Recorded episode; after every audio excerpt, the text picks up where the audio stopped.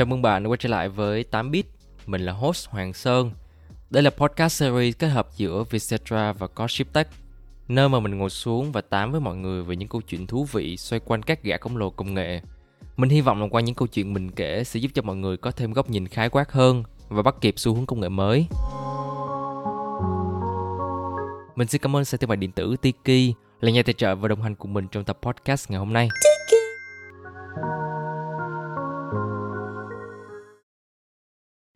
Cách đây vài hôm thì có một phóng viên dẫn báo Commerson cho biết trong 6 tháng đầu năm nay, các thương hiệu điện thoại thông minh của Trung Quốc như là Realme, Vivo, Xiaomi, Tecno, Infinix và Itel đã đứng đầu về doanh số bán hàng tại Nga. Một số thương hiệu đã tăng trưởng hơn 100% so với cùng kỳ năm ngoái. Trong khi đó, thị phần của Apple đã giảm 14% so với cùng kỳ năm ngoái, trong khi hãng Samsung giảm 15%. Và theo như ông Alexander Serkov, người đứng đầu GS Group cho biết, các thương hiệu nổi tiếng của Trung Quốc ở Nga như là Xiaomi, Honor và Realme sẽ sớm thế chỗ của Apple và Samsung. Đó chỉ là một phần nhỏ so với những gì mà Trung Quốc có thể làm được và không phải bàn cãi khi mà nói rằng Trung Quốc là kỳ lân công nghệ của thế giới. Vậy thì điều gì đã khiến cho Trung Quốc có một sự tăng trưởng chóng mặt đến như vậy? Bí ẩn đằng sau sự thành công này là gì? Và bài toán nào đã được Trung Quốc sử dụng? Thì ngay bây giờ hãy cùng mình phân tích kỹ hơn trong tập podcast số 15 này nhé.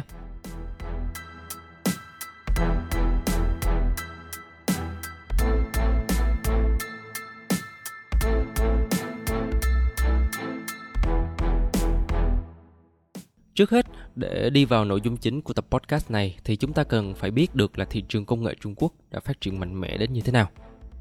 Chúng ta vẫn thường hay nói vui với nhau rằng là cái gì thế giới có thì Trung Quốc cũng sẽ có. Có ở đây không chỉ nói đến là nghĩa đen mà còn nói đến là nghĩa bóng và chính những điều đó đã biến cho Trung Quốc trở nên hung mạnh. Theo như số liệu của Học viện Công nghệ Thông tin và Viễn thông Trung Quốc, trong tháng 6 năm 2022, doanh số điện thoại di động tại nước này đã lên tới là 28 triệu chiếc, tăng gần 9,2% so với cùng kỳ năm ngoái. Trong đó, doanh số điện thoại di động 5G nội địa Trung Quốc đã đạt khoảng là 23 triệu chiếc, tăng gần là 16,3% so với năm trước đó và chiếm 82,2% tổng doanh số điện thoại di động tại nước này. Theo như tờ CNBC, trích dẫn dữ liệu từ Tổng cục Thống kê Trung Quốc NBS đã công bố vào ngày 18 tháng 4 cho thấy GDP quý đầu tiên của năm 2022 của Trung Quốc tăng 4,8%, vượt con số kỳ vọng đã được đưa ra trước đó là 4,4%. Bấy nhiêu đó thôi cũng đã cho thấy được sự tăng trưởng đột phá của Trung Quốc như thế nào. Và nếu như bạn mất đi một tháng không tiếp cận công nghệ Trung Quốc, thì bạn sẽ cảm thấy bản thân bị lỗi thời trước những đồ chơi công nghệ mang tính cách mạng. Nếu chỉ tính riêng ở thị trường smartphone, Trung Quốc cũng đã cho thấy sự đột biến khi mà chiếm lĩnh thị trường trong thời gian ngắn. Cách đây vài năm trước thì Honor, Realme hay là OnePlus đều là những cái tên mà chỉ dân công nghệ mới quan tâm. Nhưng chỉ sau một vài năm thì doanh số của các hãng công nghệ liên tục tăng trưởng song song với danh tiếng. Vào năm 2013 thì Oppo đã đến Việt Nam khi mà hầu như toàn bộ người Việt chỉ biết đến những thương hiệu như là Apple hay là Samsung. Và bây giờ đây, Oppo đã có vị trí vững chắc và thường nằm trong danh sách lựa chọn của người dùng. Xiaomi đến Việt Nam vào năm 2017 và cho đến nay, thương hiệu đã chiếm 22% thị phần điện thoại di động tại thị trường Việt Nam. Với 22% thị phần, Xiaomi đã lần đầu vươn lên đứng ở vị trí thứ hai tại thị trường Việt Nam và tăng trưởng đến 67% so với cùng kỳ năm ngoái. Ngoài Xiaomi và Oppo, những cái tên khác như là Huawei, Vivo đều đã có những vị trí nhất định tại các nhà bán lẻ Việt Nam và trở thành một trong những lựa chọn hàng đầu trong việc tìm kiếm một chiếc smartphone cho người dùng. Khi nói đến khi nói đến công nghệ Trung Quốc, ngoài việc chiếm lĩnh thị trường smartphone, Trung Quốc còn đánh mạnh vào việc tối ưu cuộc sống bằng những món đồ chơi công nghệ ấn tượng. Từ đèn LED, máy nghe trộm, kính phát nhạc đều được bán tràn lan trên các sàn thương mại điện tử. Đặc biệt, công nghệ mã QR định danh cá nhân đã được tối ưu hóa và phổ biến như một phương thức tiếp cận người lạ hoàn toàn độc đáo. Mã QR không chỉ tích hợp được lên thẻ vật lý, sticker mà thậm chí nó còn được gắn trực tiếp trong ốp lưng điện thoại. Chỉ bằng một vài thao tác đơn giản thông qua việc chạm smartphone vào mã QR thì bạn sẽ được nhận ngay những giao diện thông tin cá nhân người dùng đối diện bao gồm như là tên, Facebook, Instagram, TikTok và còn nhiều hồ sơ online khác nữa. Và khi chúng ta nói về ứng dụng thì hầu hết mọi người dùng smartphone đều sẽ biết đến một ứng dụng mạng xã hội thịnh hành hiện nay đó là TikTok. khi mà mạng xã hội này đã dẫn đầu bảng xếp hạng lượt tải về trên Apple và trở thành một trong những mạng xã hội lớn nhất trên thế giới trong một thời gian rất ngắn. TikTok đã tạo nên một luồng gió mạnh khủng khiếp với hàng tá trend độc đáo, tạo nên những cái hiện tượng viral, drama và mang đến một nền tảng sôi động và tiếp cận với mọi tầng lớp, mọi lứa tuổi và đối tượng người dùng khác nhau. Có quá nhiều thứ để nói về công nghệ Trung Quốc bởi vì nó bao phủ gần như toàn bộ các lĩnh vực và phạm vi tiếp cận của người dùng. Từ việc phát triển đồ chơi, nền tảng ứng dụng, sàn thương mại điện tử cho đến các thiết bị công nghệ cao đã khiến cho Trung Quốc phủ sóng toàn cầu.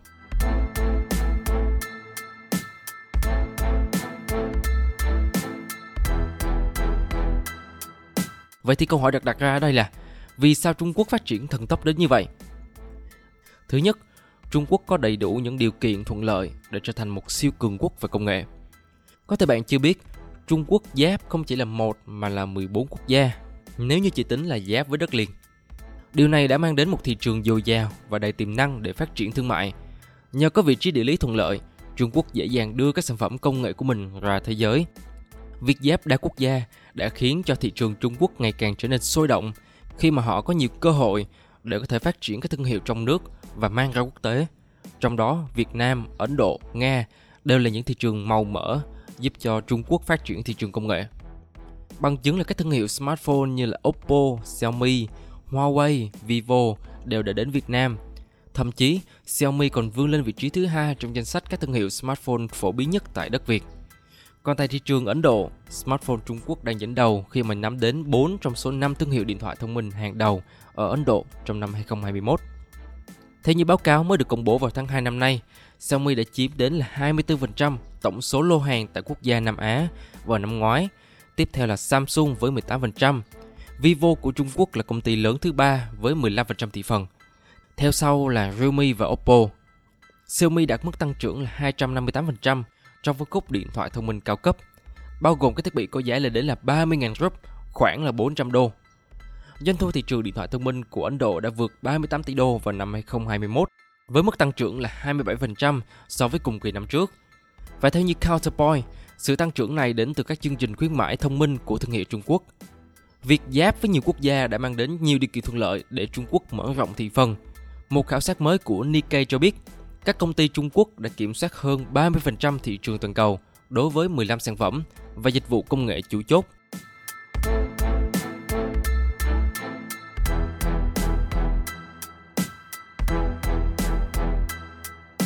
Nhờ có diện tích rộng lớn, có vị trí địa lý thuận lợi nên là Trung Quốc có thể khai thác và xây dựng nhà máy. Đây là yếu tố thuận lợi tiếp theo để giúp cho Trung Quốc dễ dàng phát triển nền công nghiệp nội địa.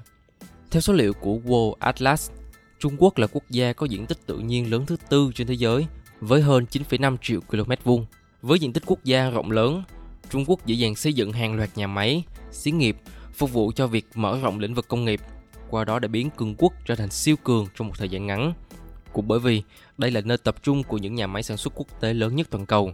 Do đó, Trung Quốc nhanh chóng có được vị thế và trở thành công xưởng của thế giới.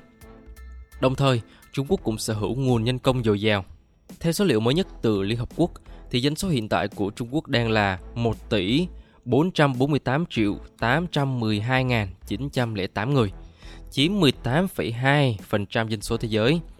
Và hiện Trung Quốc đang đứng thứ một trên thế giới trong bảng xếp hạng dân số các nước và vùng lãnh thổ. Một con số khổng lồ đủ để cho thấy Trung Quốc đông dân đến như thế nào. Tuy nhiên, Trung Quốc đang thực hiện chính sách giảm dân số, đẩy mạnh việc phát triển robot phục vụ thay cho con người – Điều này sẽ càng giúp cho Trung Quốc thêm cường thịnh và tập trung vào tri thức hơn là số lượng. Và có lẽ chúng ta sẽ không thể nào phủ nhận rằng Trung Quốc có quá nhiều nhân tài. Vào năm 2020, tờ Washington Examiner đã đưa tin rằng Bộ Tư pháp Mỹ đang tăng cường đối phó việc Trung Quốc gia tăng ảnh hưởng đến với các viện nghiên cứu Mỹ liên quan đến các chương trình ngàn nhân tài. Theo như đài CGTN, Chương trình ngàn Nhân Tài được Trung Quốc đưa vào năm 2008 nhằm thu hút các công dân Trung Quốc, Hoa Kiều và người nước ngoài phát triển sự nghiệp tại Trung Quốc. Chương trình ngàn Nhân Tài nhanh chóng vượt xa mục tiêu và cho đến năm 2017 đã chiêu mộ được 7.000 nhà khoa học và chuyên gia công nghệ hàng đầu. Một số thì được giải thưởng Nobel và đáng chú ý là chuyên gia vật lý hàng đầu Dương Chấn Ninh và chuyên gia khoa học máy tính Andrew Yao đã từ bỏ quốc tịch Mỹ để trở thành công dân của Trung Quốc. Trung Quốc rất biết cách để chiêu mộ nhân tài. Theo Zing News, thì nhiều công ty Trung Quốc đã đề xuất mức lương gấp 3 lần mức lương 100.000 đô một năm tại phố Wall để chiêu mộ những sinh viên xuất sắc về ngành trí tuệ nhân tạo và khoa học máy tính mới ra trường. Đối với nguồn lực trong nước, thì Trung Quốc luôn nỗ lực trong việc hoàn thiện thể chế, quản lý cán bộ các cấp, khuyến khích địa phương và doanh nghiệp kết hợp với nhau, thí điểm cải cách quản lý nhân tài, hội nhập với hệ thống quản lý nhân tài trên thế giới. Và điều cuối cùng, các công ty công nghệ được chính phủ tạo điều kiện để phát triển. Theo Bộ Công Thương Việt Nam, thì Trung Quốc đã cho những điều chỉnh chính sách nhằm tạo điều kiện thuận lợi và ưu tiên thu hút FDI và các lĩnh vực công nghiệp nói chung, trong đó đặc biệt hỗ trợ cho ngành công nghiệp ô tô. Đây được xem là bước ngoặt trong phát triển công nghiệp Trung Quốc. Trung Quốc sẽ không áp dụng các biện pháp hạn chế, mà thay vào đó, chính phủ sẽ khuyến khích các doanh nghiệp sản xuất công nghiệp và tiêu thụ trong thị trường nội địa, ban hành những cái chính sách hạn chế nhập khẩu nước ngoài. Và quan trọng hơn hết, thì Trung Quốc cũng sẽ triển khai các chương trình đào tạo kỹ sư quốc tế giúp cho các nhà sản xuất chế tạo được các loại động cơ công nghệ cao, đạt tiêu chuẩn Euro 4 và tiêu chuẩn khí thải cao nhất hiện nay.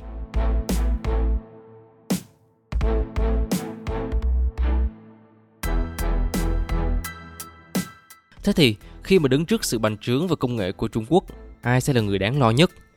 Khi mà nói về siêu cường thì ngoài Trung Quốc ra, chúng ta sẽ nghĩ ngay đến Mỹ, cũng nằm trong danh sách top 5 nước phát triển nhất trên thế giới. Nhưng mà với sự đột biến của Trung Quốc thì Mỹ cũng phải căng thẳng.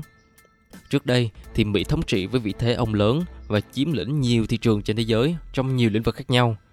Ấy nhưng mà câu chuyện của nhiều năm nay thì lại hoàn toàn khác. Đầu tiên là mạng 5G.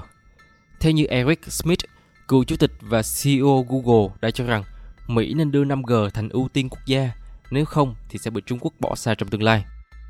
Theo Eric Smith, thì Mỹ đang thua xa ở hầu hết các khía cạnh về 5G nếu so sánh với các quốc gia khác, trong đó có Trung Quốc.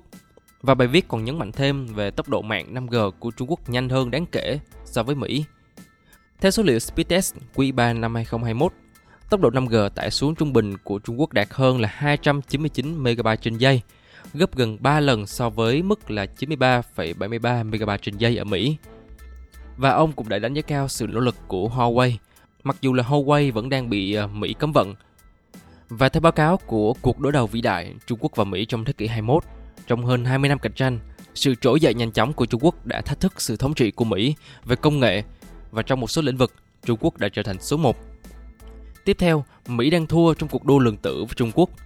Vào tháng 10 năm ngoái, các nhà khoa học Trung Quốc đã công bố chiếc máy tính lượng tử có thể lập trình nhanh nhất thế giới, mạnh hơn một triệu lần so với siêu máy tính tiên tiến nhất của Google.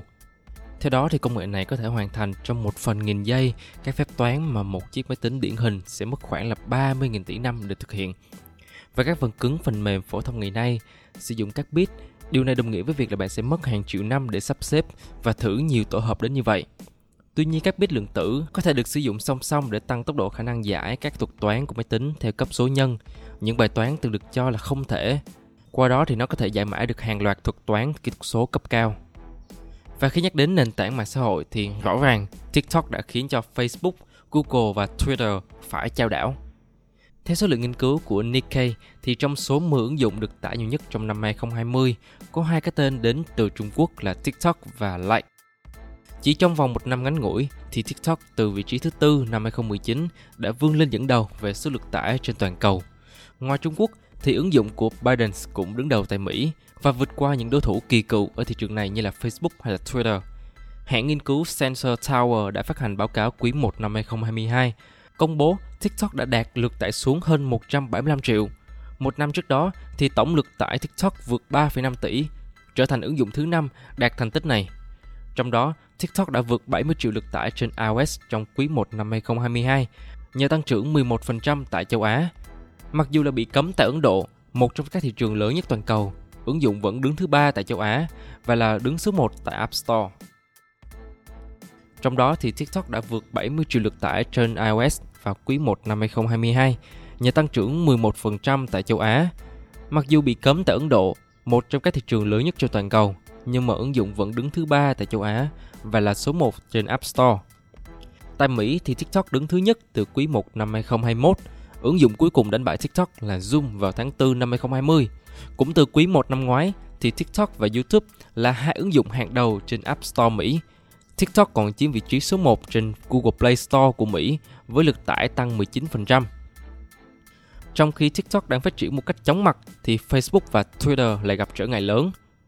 Trong khi Twitter thì đang phải đối diện với là vụ kiện của Elon Musk, thì Meta, công ty mẹ của Facebook, lại bị cáo buộc vi phạm bảo mật y tế, tự ý chuyển dữ liệu bệnh nhân cho Facebook.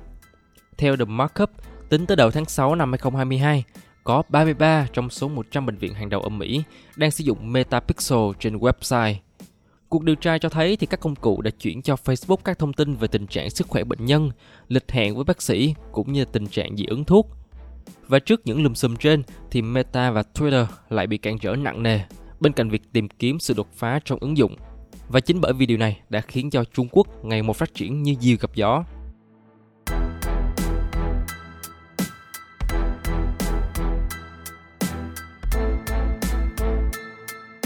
Vậy thì, viễn cảnh tương lai như thế nào khi mà Trung Quốc sẽ trở thành cường quốc công nghệ số 1 của thế giới? Trước sự tăng trưởng chóng mặt của Trung Quốc, thì không chỉ Mỹ mà hàng loạt các quốc gia khác trên thế giới đều phải e ngại. Điều này vừa mang đến sự tích cực, nhưng mà cũng vừa đem lại tín hiệu không mấy khả quan. Nếu như trở thành cường quốc số 1 về công nghệ, thì Trung Quốc sẽ chi phối toàn bộ các lĩnh vực liên quan như là du lịch, chính trị, nông nghiệp, bởi vì tất cả lĩnh vực đều có mối liên hệ mật thiết với nhau – Công nghệ phát triển sẽ giúp cho hoạt động con người trở nên dễ dàng hơn, tối ưu được chi phí, nhân công thông qua các nhà máy. Tuy nhiên, khi mà công nghệ ngày càng phát triển, đồng nghĩa với sự chi phối sẽ tăng cao. Máy chủ có thể kiểm soát được hầu hết các thiết bị khác nếu được thông qua và bất kỳ sự chi phối nào đều cũng sẽ mang đến kết quả không tốt. Đó là lý do vì sao mà có sự phân chia thị phần, sự cạnh tranh giữa các lĩnh vực, các ngành, các thương hiệu nhằm mang đến sự cân bằng trong hệ sinh thái 4.0. Sự độc lập, tự chủ sẽ mang đến sự tự do, nhưng ách thống trị sẽ chi phối sự phát triển của các quốc gia trên thế giới.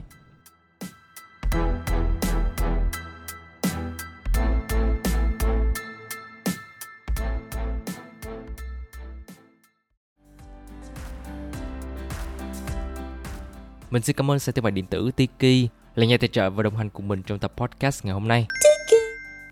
Hy vọng là các bạn sẽ thích tập podcast lần này của mình. Sẽ có những sai sót trong quá trình làm podcast nên đừng ngần ngại mà hãy gửi ngay cho mình những feedback để mình có thể cải thiện hơn trong những tập tiếp theo. Đừng quên follow Facebook và Instagram của Codeship Tech để cập nhật những thông tin nhanh nhất đến từ mình nhé. Còn bây giờ thì xin chào và hẹn gặp lại.